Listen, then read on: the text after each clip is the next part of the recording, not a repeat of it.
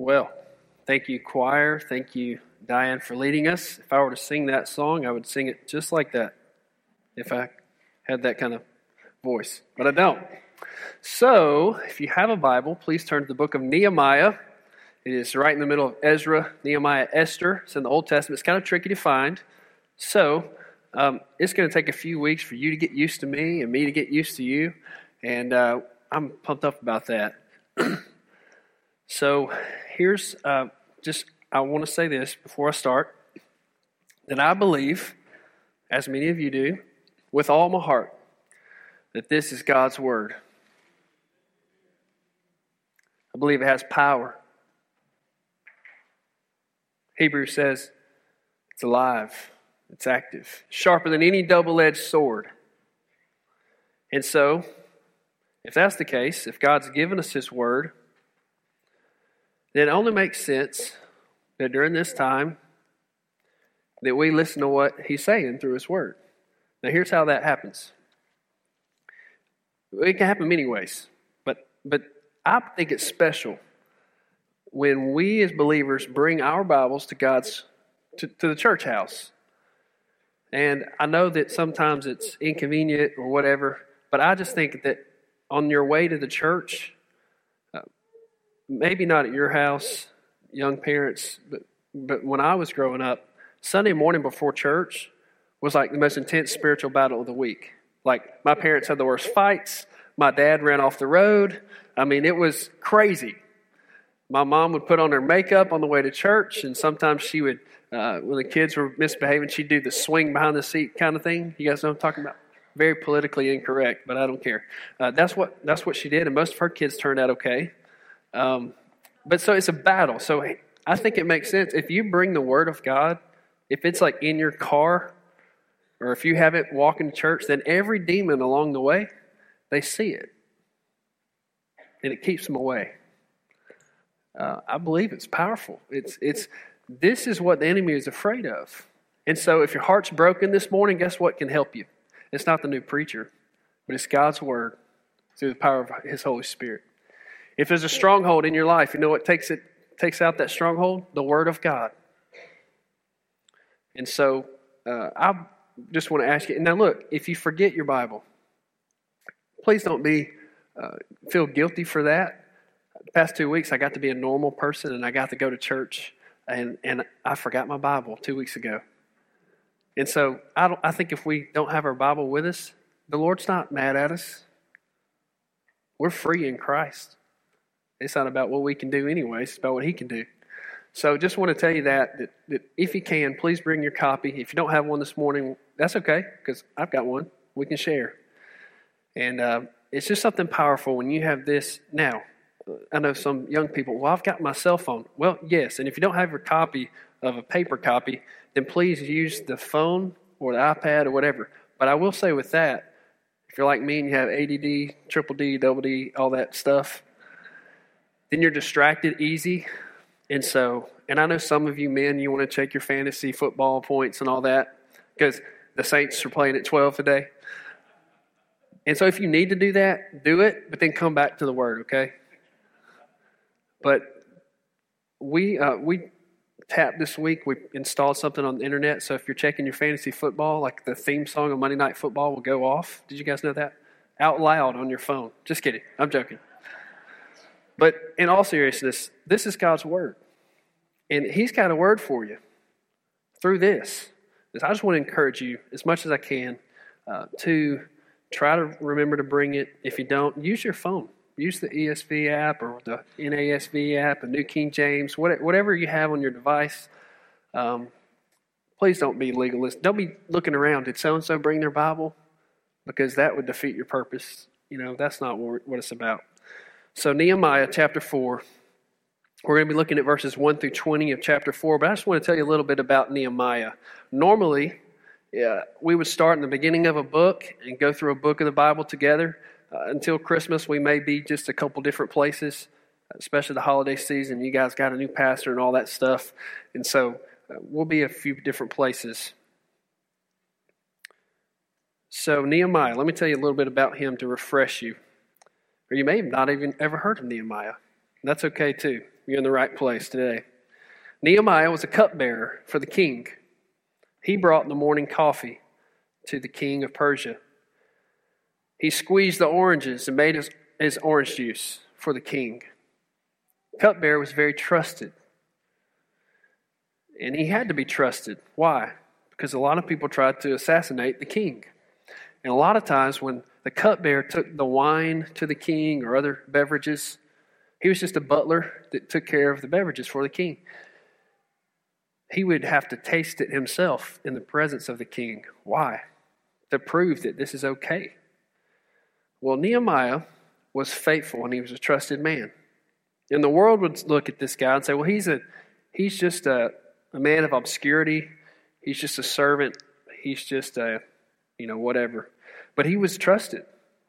And God was, God was preparing him to do something great. And so, uh, in chapter 1, some guys brought some bad news. And the news was that the Jewish people and that the walls of Jerusalem had been torn down and burned. That's bad news. Because the Jewish people were God's people. You understand that all over the earth, this was God's chosen people. That God would choose the lineage of the Messiah of the whole world through these people. And so Nehemiah, he was brokenhearted. Have you ever had bad news? So Nehemiah, he was broken. He was sad. And one day the king saw that he was sad. And the king asked Nehemiah, Why are you so sad? Nehemiah was terrified because you, normally kings, especially wicked ones, they don't ask the cupbearer how they feel that day. And so this, this was a special moment. Was something special about Nehemiah. He was trustworthy, and not only was he the, he the cupbearer, he was the friend to the king. Aren't you glad this morning, some of you, that you're a friend of the king? And so Nehemiah was sad, and the king said, Why are you sad? He said, This is why my people are in trouble. The king said, What do you want to do? And Nehemiah was very bold. He said, Well, ideally, I'd like to go help them. And so the king said, Okay, go. And so the king gave Nehemiah some men he gave him a fancy passport and some documents, helped him get through different states, cross the borders. Nehemiah shows up. He spies out the wall at night, inspects it, figures out what they need to do. Next day, he tells all of the Jewish people the plan. They get organized. Everyone has a specific task to accomplish.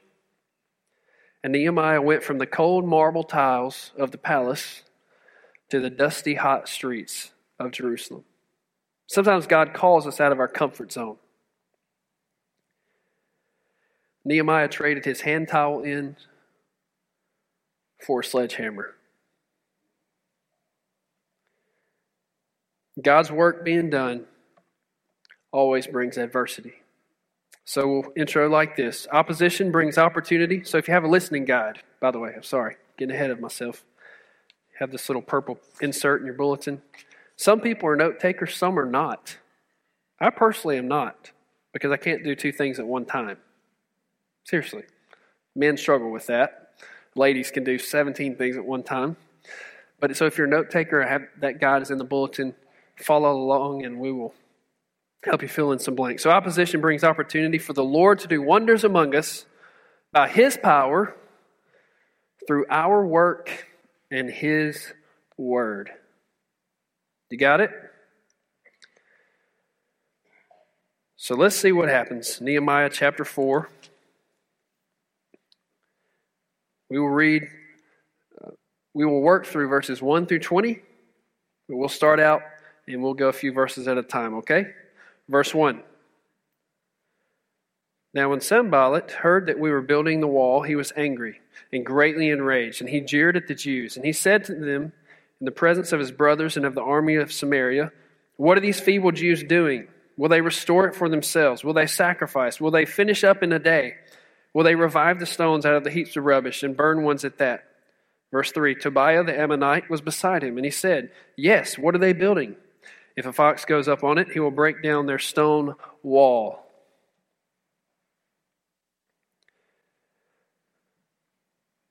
God's people face opposition. So, the first section, a call to build. These guys are getting ready to build, to do God's work. And we see that God's people face opposition. Sanballat and Tobiah, they were, Sem, uh, reminds me of Sinbad off Popeye. You guys remember Popeye? The sailor man? Sinbad reminds me of this guy. He's just a big bully. He's a he's a rude and he's sticking his nose in the wrong place. And they start tearing down Nehemiah, trying to interrupt him, trying to distract him. And look at what Nehemiah does. He didn't respond on social media. He didn't call his great Aunt Sally and complain. He does what he should do. He prays. So God's people pray. Verse 4 and 5. Look at it. Hear our God, for we are despised. Turn back their taunt on their own heads and give them up to be plundered in a land where they are captives. Do not cover their guilt and do not let their sin be blotted out from your sight, for they have provoked you to anger in the presence of the builders. That's quite a prayer. That is bold. He says, God, turn back their taunts on themselves. Look at verse 6. God's people have a mind to work. So we built the wall, and all the wall was joined together to half its height. For the people had a mind to work. Wow. God's people had a mind to work. In chapter 3, they all have certain assignments. They have a certain gate they're responsible for, they're organized. And so Nehemiah is counting on all these people to do their part. I, I know about Bay St. Louis a long time ago. I'm from Mississippi. I grew up going to GBA, Gulf Shore Baptist Assembly, to music camp. I know all about it. I, grew, I heard about it. First time I went on summer missions, I, I did my orientation at Gulf Shore Baptist Assembly right across the bridge. And so, I'm not going to talk about the hurricane every week, by the way. I just want to let you know where I'm coming from. So, when Katrina came through, the storm that we greatly respect,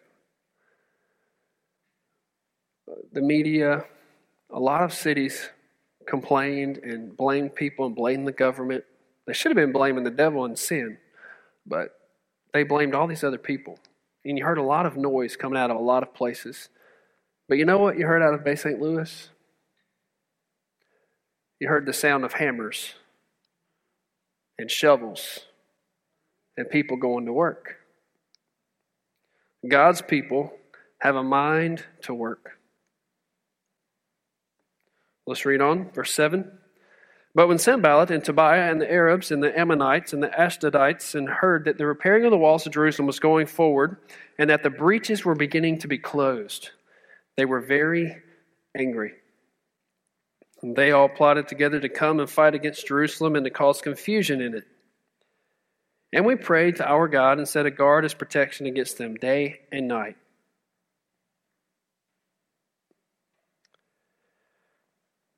Why did these people, why were they so upset? Well, I have a theory. Not only was it a strategic thing for the Jewish people to have a wall, but I think there was a spiritual battle going on because Satan was at work and darkness hates the light.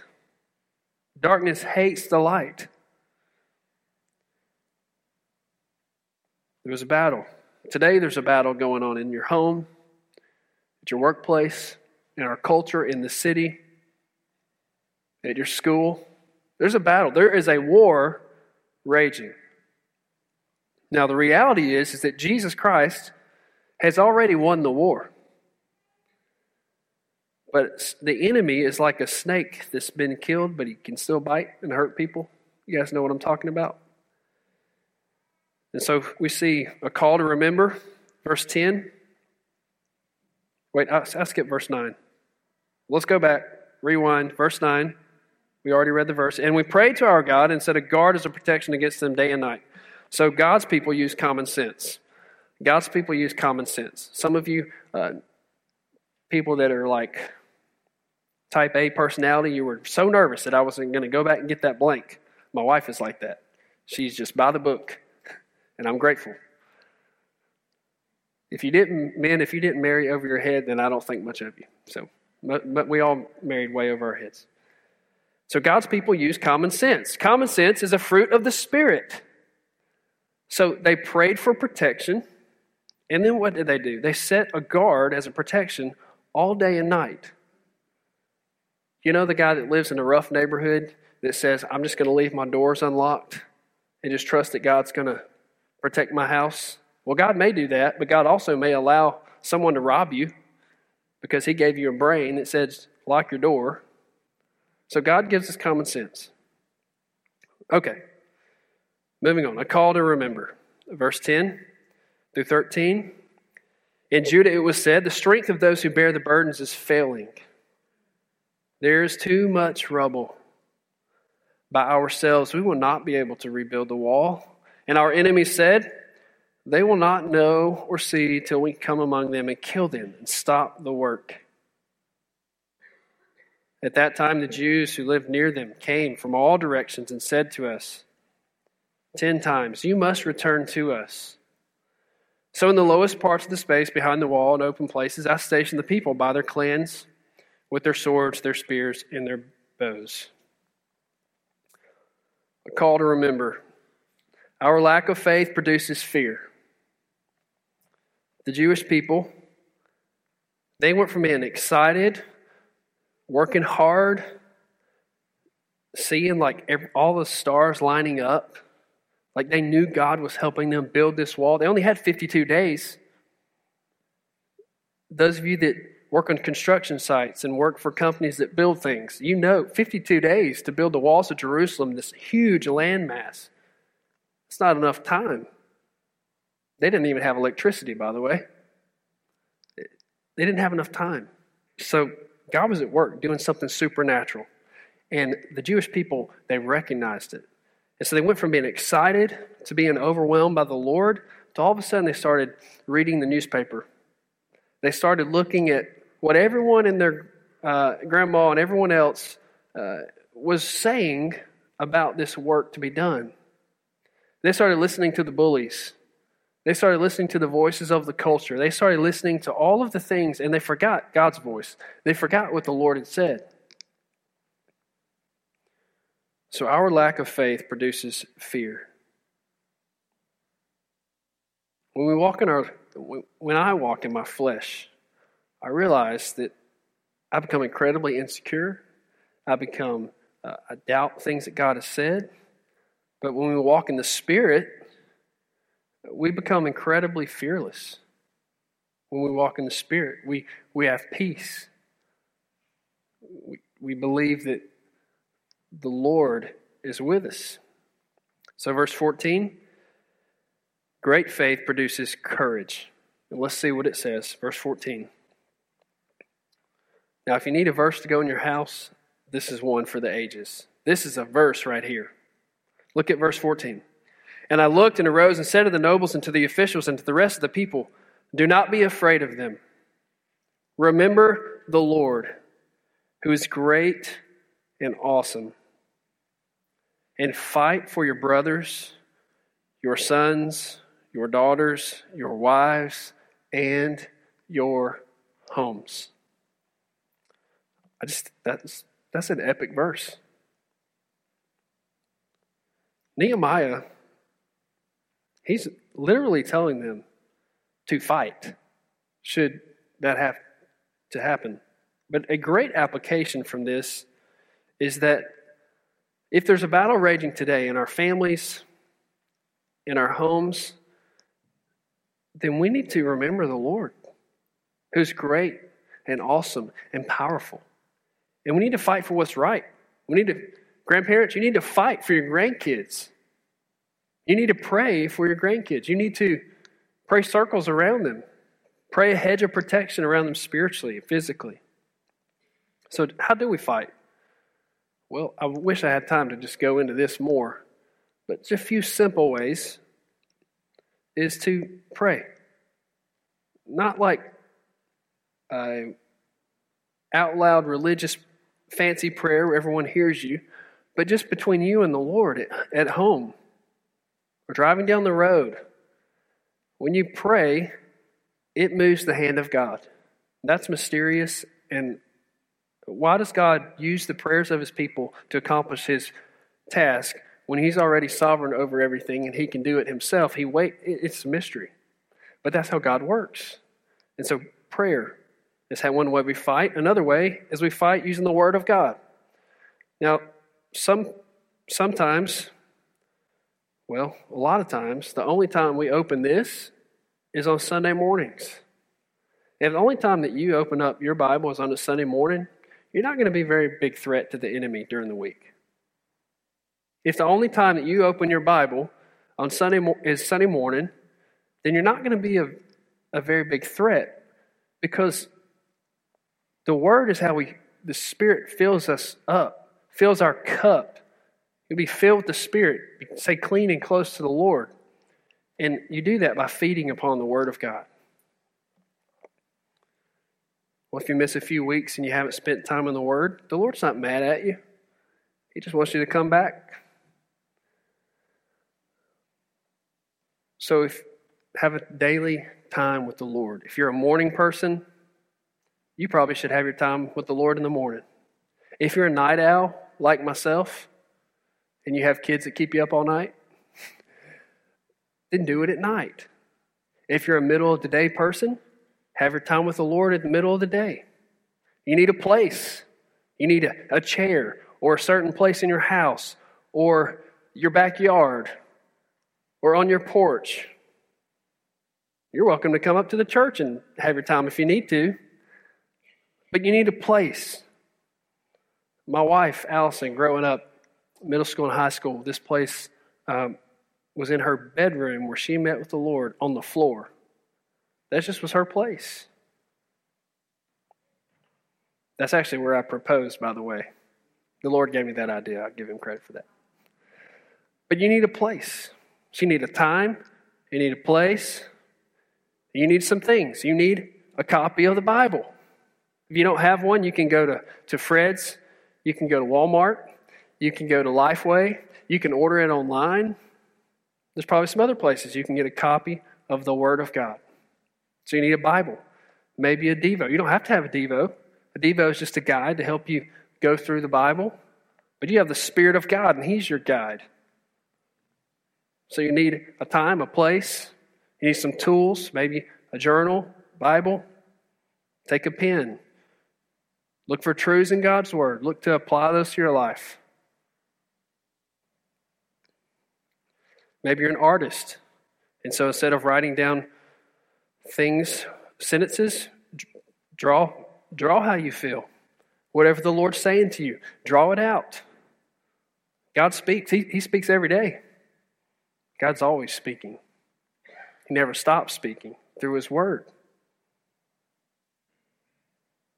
Well, well, Brett, I need to hear a voice. Well, you don't need a voice because He's already given you a word through His Word. By the way, if the Lord did start speaking to you out loud, you'd probably be terrified and die. But so be careful what you ask for. So you need a place. What else? I didn't plan on saying all of this, by the way. You need a place. You need a time. You need a Bible. You something that helps me is a beverage. Seriously, we should enjoy our time with the Lord. Sometimes I drink a Mountain Dew Code Red, one of the best drinks ever It's terrible for you. I, I, try to do it in moderation about once a week. Drink one of those. They're, they're horrible for you, but I like it. Um, coffee. If that you're a coffee person, if you're a tea person, now you don't have to. But shouldn't we enjoy our time with the Lord? It should be your best time of your day. You know, if if all of us spent time with the Lord every day, every demon on this bay would know it. They'd be shaking in their boots. In fact, they're nervous because we're talking about this right now. The Spirit of God is inside of believers, and there's no hierarchy in the kingdom. The pastor has the same spirit that any member in this church has, and the same access to God. That's what makes us different as New Testament Christians.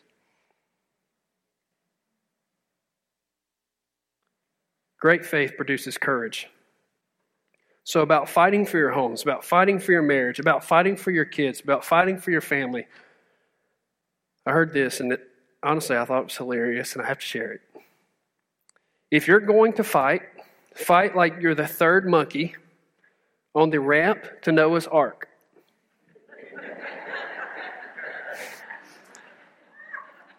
I'll say it again for those of you that are kind of slow. If, you, if you're going to fight, fight like you're the third monkey on the ramp to Noah's Ark. And, brother, it's starting to rain.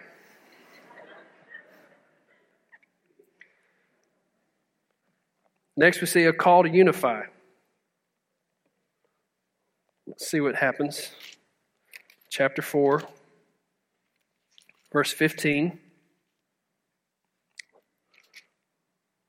I lost my place. Oh, I'm in Ezra. That's not good. By the way, in Ezra, since we're there, since I'm there, when Ezra read the word of God, you know what people did? He stood up to respect the word. Isn't that cool? We can stand up at a football game all day, but we won't stand for the word. I'm, I'm getting way out of my lane here. Verse 15. When our enemies heard that it was known to us and that God had frustrated their plan, we all returned to the wall, each to his work. Verse 16 From that day on, half my servants worked on construction, and half held the spears and shields and bows and coats of mail. And the leaders stood behind the whole house of Judah, who were building on the wall. And those who carried burdens were loaded in such a way that each labored on the work with one hand and held his weapon with the other. And each of the builders had his sword strapped at his side while he built. The man who sounded the trumpet was beside me. Verse 19. Verse 19 says, In this, He said to the nobles and to the officials that the work is great and is widely spread out. And we're separated, we're far from one another. Nehemiah was thinking a safety, security mindset. But this applies to us spiritually. When the people of God are separated, it brings vulnerability. So separation brings vulnerability. Let's make sure we stick together. Through thick and thin, let's be together, okay? We don't have to like each other, but we're commanded to love each other. We don't have to agree, but we're commanded to respect each other. Separation brings vulnerability.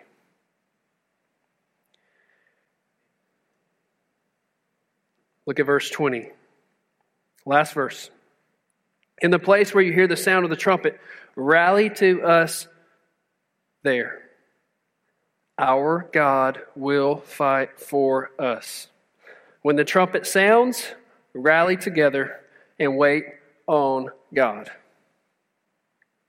When one of us hurts, the people of God, we all hurt. That's how it is in the church. We feel for each other, we're burdened for each other. So when the trumpet sounds, when tragedy strikes, let's come together, let's rally together, and let's wait on God. I heard that's what you guys did when you guys prayed over James and Mary a few weeks ago. That's what you did. You rallied together and you prayed and you sought the Lord on their behalf. That's what family does. So, in closing, Nehemiah, he had a burden, he cared And so he started following the Lord. And, and you see through this passage that sometimes people, even his own people, even people that were supposed to be have his back, even his family, and even the, the other Jewish people started saying, you know, maybe this is a bad idea. Maybe this maybe the, the critics, maybe they're right. Maybe this is just a bad idea and we don't need to do this. And sometimes when we follow the Lord, our own people will not understand. And they may even discourage us. And then those people that don't even know the Lord, they will hate us for following the Lord. John chapter 3 verse 20 says, "Everyone who does evil hates the light and will not come into the light for fear that their deeds will be exposed." And so the enemy, he plants seeds of doubt. What did what did Satan tell Eve in Genesis? He said, Did God really say, Do not eat from that tree? Now, you guys have read it. And what did God say? He said clearly, Do not eat from that tree. God did not stutter. So the enemy, he's a liar. He's the inventor of lies. He's a liar. It's not personal. He, he really doesn't care anything about you or me. He just hates the Lord. And so the best way to get at the Lord is to try to hurt his to hurt God's children. But we have power over him. You know why? Because greater is he that's in us than he that's in the world. And that's the truth, but the problem is you got to believe that truth. I can say it all day, but you got to believe that. We have to believe that. That if we're born again, we are declared holy and righteous and, and the Lord lives inside of us. The Lord protects his people. Jesus said in Matthew chapter 16, I will build my church, and the gates of hell will not prevail against it. That is exciting. Jesus said it, not CNN or Fox News. Jesus Christ, the King of the whole universe, said, I will build my church, and the gates of hell will not prevail against it. This tells me do not mess with God's church. You mess with God's bride, He can take you out. Nehemiah had a burden. He actually cared. Let me ask you this this morning Do you care? Do I care that there's people in this city and their walls are all broken down? There are families right now in this city and surrounding cities, and there are families being ripped apart by the enemy. There's families in this church right now, probably the vast majority, that, that are struggling with major things going on. Alcoholism is ruining our culture. Pride and sexual sin is keeping the men of God from being the men of God. Do you care about that this morning? Nehemiah cared, and he cared that God's people were hurting. Listen to this Abraham cared, and he rescued Lot from Sodom. Moses cared, and he delivered the Israelites from Egypt. King David cared, and he brought the nation and the kingdom back to the Lord. Queen Esther cared she risked her life to save her nation from genocide. Paul cared, and he took the gospel throughout the Roman Empire. And more importantly than all of those people, God cared when he saw that you and I were born into sin and we had no hope and no chance. And God, seeing the problem, he foreknew and he predestined that God would send his one and only Son that whoever will believe in him will not perish but have everlasting life. God cared. What do you care about this morning? God is still looking for people who care. People like Nehemiah who care enough to ask for the facts, to weep over the needs, to pray for God's help and then to volunteer to get the job done. So this morning, will you, like Isaiah, will you say, Here, my Lord, send me? Or do you just want to do church on Sunday mornings and go do whatever you want the rest of the week? God's looking for somebody somewhere to care. This church is a rescue house. It has been and it will be for people that are broken and hurting. So this morning, I hope that God's word is that something, some nugget, some seed has landed in your heart and that it, that it continues to grow. That God takes His word this week, that you'd have a good week, that you would enjoy God's creation, that you would enjoy talking to the Lord and knowing the Lord and sitting back and watching Him move. God's at work. He's at work in our country. Even though our nation is wicked, God is at work. There's a remnant. Just like there was a remnant in the days of Nehemiah, there's a remnant in this country of believers. That is exciting. And it goes beyond just the Baptist church. Oh, yeah. Whoever calls on the name of the Lord will be saved.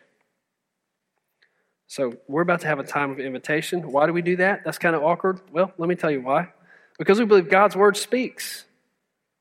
And the way that people accept Christ, they call on him to save them. He there's things going on in here. Jesus is in the house. And so we're going to have a time of invitation, a time of for Corey to lead us in worship. And so I'm asking Gail to come and play. Corey, somebody? Yeah. Corey, I didn't see you over there. I'm sorry. During this time, there's no need for you to look around and say, I wonder who God's working on this morning. We need to, just like those people of God stayed in, on their gate, on that wall, and on their job, that's what we need to do. We need to focus on our task, not everybody else's. What, what, what does God want me to do? So this morning, as you are here, as God Almighty, by His grace, He's here with us. If you want to pray, please come pray up here, or you can pray in your seat where you are. If you don't know God, if you have no relationship with Him, you may know a lot about Him. you may, there's a frog in my throat. you may know all about the Lord, but you don't know Him. If that's you, walk down the aisle and say, Man, I don't know. And if you don't know, we can get that right. When you go to heaven, God's not going to say, Why'd you get saved twice? I don't think He's going to say that. You need to make sure that you get that nailed down. If you need someone to pray with you, come grab Pastor James by the hand. He'd love to pray with you. You respond to God's word right now in these moments, however the Lord leads you, okay? I'm going to pray for us. Father, thank you so much for your word. God, today we thank you for Jesus. Thank you, God, that you sent a substitute to take away the sins of the world. And God, that has created an access to you. So, Lord, in these moments, would you move? God, would you set those free that are captive this morning? God, those that are discouraged, God, would you fan their flame? God, would you encourage them? Lord, I know there's some parents in here that are broken over their children. God, we pray that you would answer their prayers. God, help them to be patient. God, we know there's some grandparents in here that are burdened over their grandkids and their own children. God, would you answer their prayers? Lord, I pray that we would be all in following you, just like Nehemiah. We pray this in Jesus' name. Amen.